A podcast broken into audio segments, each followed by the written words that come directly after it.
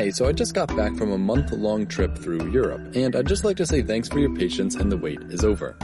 Traveling through Europe, there was something I noticed a lot of lions. Not real living lions, of course, but lion statues, or even just symbols of lions, can be found everywhere here. For someone in Europe, this might feel normal, but if you stop and think about it, it's sort of strange. Out of the 50 countries in Europe today, 17 of them feature lions in some way in their national emblems. Belgium, which actually has the most with 13 lions on it, Bulgaria, Czechia, Denmark, Estonia, Finland, France, though these are really only on French passports and a few other places, Georgia, Latvia, Luxembourg, Montenegro, the Netherlands, Norway, Romania, Spain, Sweden, and the United Kingdom. Beyond this, it's often lions that guard the pathways to large government buildings or palaces, it's lions which hold the door knockers and doorbells, and it's lions that are sculpted above doorways and even into the sides of buildings as decorations. This tradition isn't new either, and even the Mycenaeans, the first people group to ever show signs of an advanced civilization in all of Europe, have as their oldest surviving monument what's called the Lion's Gate, which, you guessed it, is a sculpture of two lions above a gateway which is over 3,000 years old, showing just how long and how prevalent lions have been featured in European architecture and art. Many family crests also contain lions, and even my own family's crest has a couple lions in it, despite being originally from Ireland. Even in modern times, lions are now being used as symbols for brands and companies all over Europe, ensuring that they remain part of the iconography here for years to come. But what's strange isn't that pictures of lions are all over Europe, it's that out of the 50 or so countries of Europe, a total of zero countries have a native lion population. They just don't live here. As it stands now, the modern range of wild lions looks like this, meaning that lions today are found entirely within Africa. And yet, this completely foreign animal has made its way onto some of the most important images of a country like their coat of arms and their flags. This would be like if the United States coat of arms featured a panda on it, or if Canada's flag had a palm leaf on it. They're sort of just out of place here. So why can images of African lions be found all over Europe?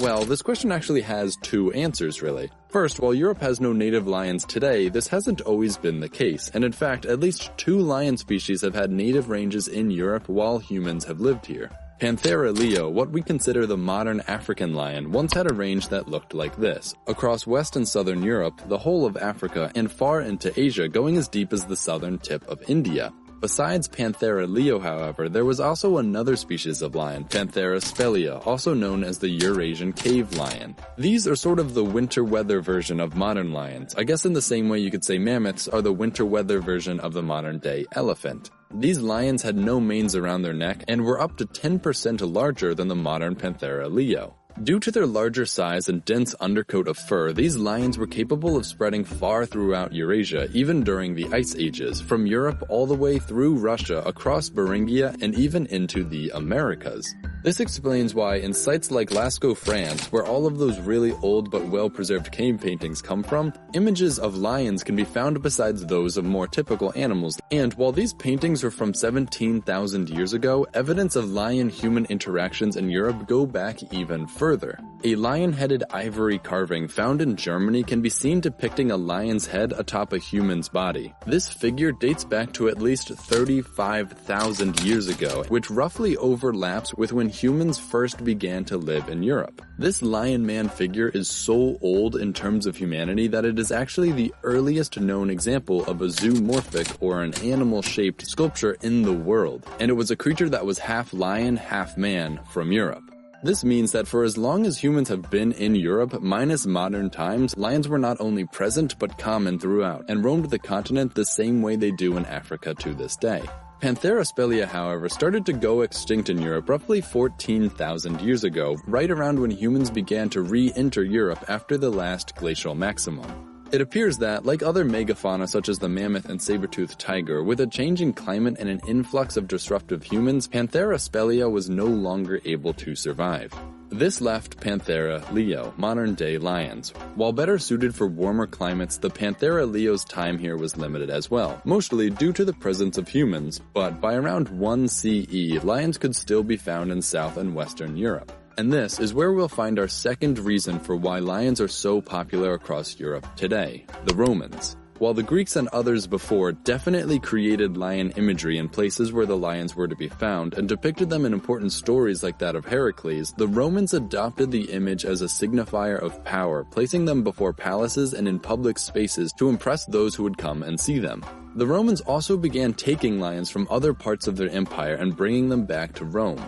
It was lions taken from Greece that were used in their gladiatorial arenas, while it was lions from their northern African territories that the Romans took for something known as lion baiting. Basically where they'd have a dog or a pack of dogs fight a lion to the death for sport. And as the Roman Empire spread, their symbol of the lion as a symbol for power spread with them. Despite being native to only a few places within the Roman Empire, the image of a lion became common wherever the Romans expanded into, regardless of whether or not any lions were actually native to the area anymore. Then, as human populations in Europe grew, Panthera leo gradually became extinct in these areas, remaining in places like Bulgaria until around the 4th or 3rd centuries BCE, and were found in Greece up until the 4th century CE. What was left behind was a symbol to the ancient Europeans, a symbol of power and royalty created by the Romans. And despite the fact that it's been entirely exterminated, the legacy of the European lion carries on in the banners, emblems, and flags of Europe, as a reminder that only one thing could displace such a mighty creature, us. Hey, so I hope you enjoyed this video, and if you live in Europe, I challenge you to look out for some lions and send me any good ones over on Twitter. All of the footage of lion statues I used in this video came from my trip through Europe, where I was basically on the lookout for lions at all times. It made the trip a lot of fun, but I definitely missed some, so again, send any that you find to me, I'd really like to see them. If you would like to see more videos like this, you should check out my Patreon where you can donate money and get your name up here like all these people, who were so kind to be my patrons even while I was away. If you haven't subscribed, well, do that as well to see more videos like this coming soon. The next video skips ahead a little to when I visited Venice, so stay tuned for that. Thanks.